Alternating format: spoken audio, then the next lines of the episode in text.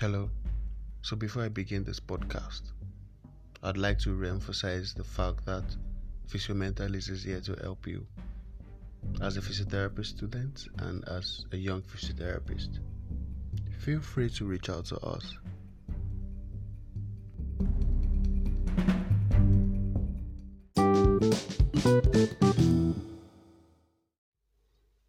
I have established the fact that laboratory values are important for us as physiotherapists.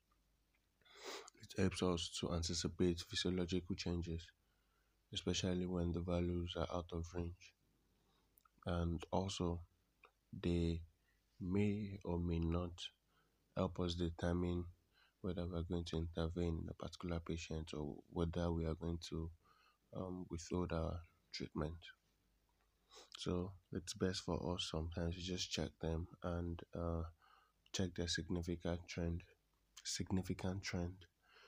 Um, the next podcast would be about when we should re- request for one and how we should interpret one. But basically, this particular one will try to explain the EU creatinine test. So, the kidney is an important organ in the body. It helps balance electrolyte and solute. Um, two major processes occur in the kidney the filtration at the glomerulus, the reabsorption at the proximal and distal tubule. Um, at the glomerulus, a lot of the solutes are filtrated. 99% of them are reabsorbed at the proximal tubule the remaining percentage would be um, reabsorbed at the distal tubule. Water is also reabsorbed both at the proximal and at the distal tubule. So that keeps going on. The solutes include potassium, sodium, calcium, chlorine, um, etc. So sometimes there is a misbalance between um, the amount in the body and the amount that is being excreted, the amount that is being reabsorbed. And sometimes the kidney fails to reabsorb these um, electrolytes, so we have um, quite a high um, concentration of these solutes in urine rather than in the extracellular matrix where they're supposed to be rather than in the body where they're supposed to be. I won't say extracellular matrix because some of them are intracellular, um, like um, potassium, more intracellular than extracellular. But basically, sometimes uh, the kidney doesn't reabsorb them, and sometimes they don't get filtered by the kidney at all. They remain inside the cell, inside the body. So then we have high concentration of them, and this disturbs the entire body because the body tries to um, make up for their presence or make up for their absence. For example, sodium. When sodium is too high in the body, because it's osmot- um, osmotically active, it, it um, draws water with it. If um, since sodium stays in the extracellular matrix more than the intracellular, it keeps um, it, it drives water from the cell to itself. So you have cell um uh cell losing its fluidity and that could lead to cell dehydration. But then you still have fluid retention in the body, swelling, and if there is um, fluid retention, swelling, that would increase peripheral resistance, movement of blood, automatically increasing hypertension, um, leading to hypertension because sodium is high in the body. When sodium is low, um, it could lead to um, complications like physical weakness. Patients might be weak and sometimes complain of cramp, and that's because of the uh, uh, the function of sodium in in um, generation of action potential. The sodium potassium uh, channel, if sodium is low, that um, process would be uh, would not be as effective as it used to. and that would result into uh, uh, the generation of a low action potential, automatically leading to weakness. And um, if that occur in uh, sensory fibers carrying pain sensation, that could result into complications like cramp. And then um, potassium, for example, uh, if potassium is low in the body, we know the function of potassium.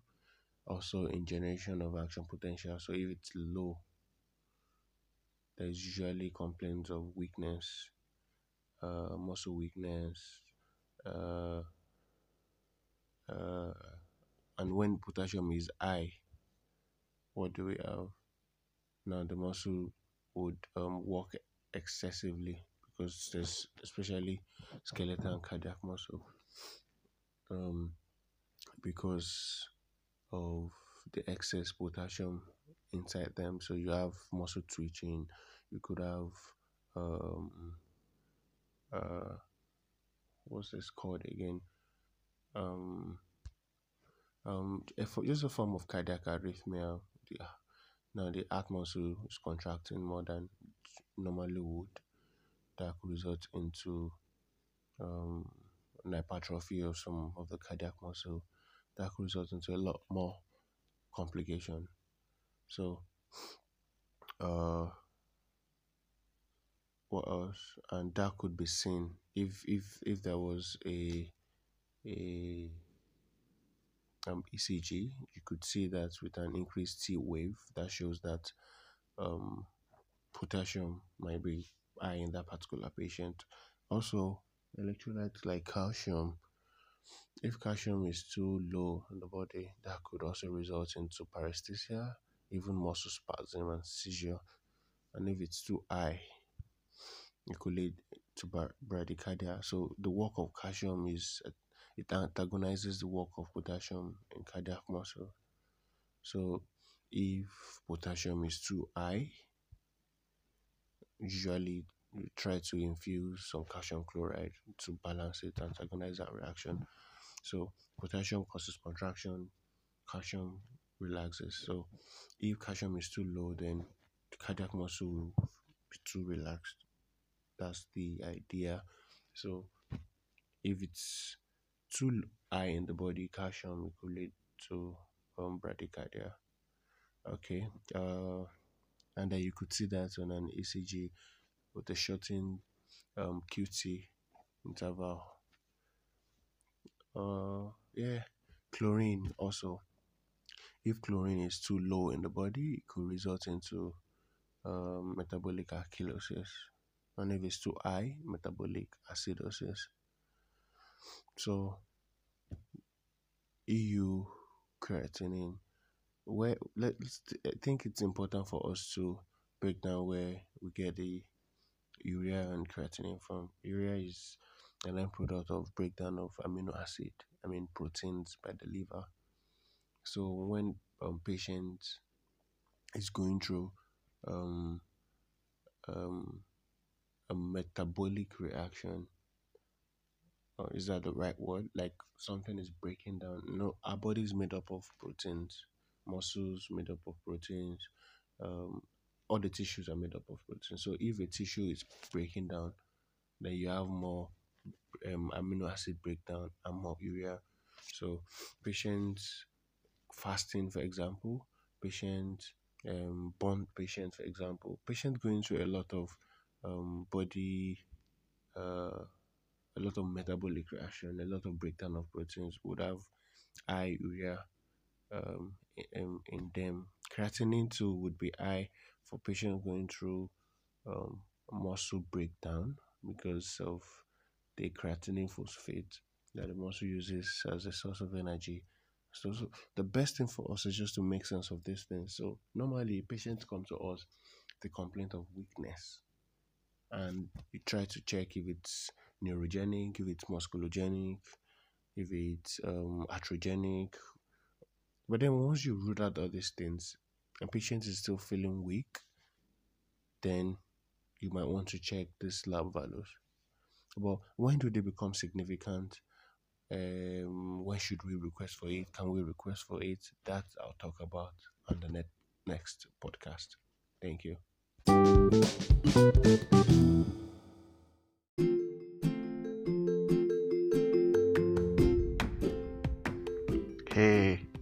Sure you've learned one thing or the other. Don't go yet though. Check the list of our recorded podcast and find one more to listen to. My name is Abbas Ademola.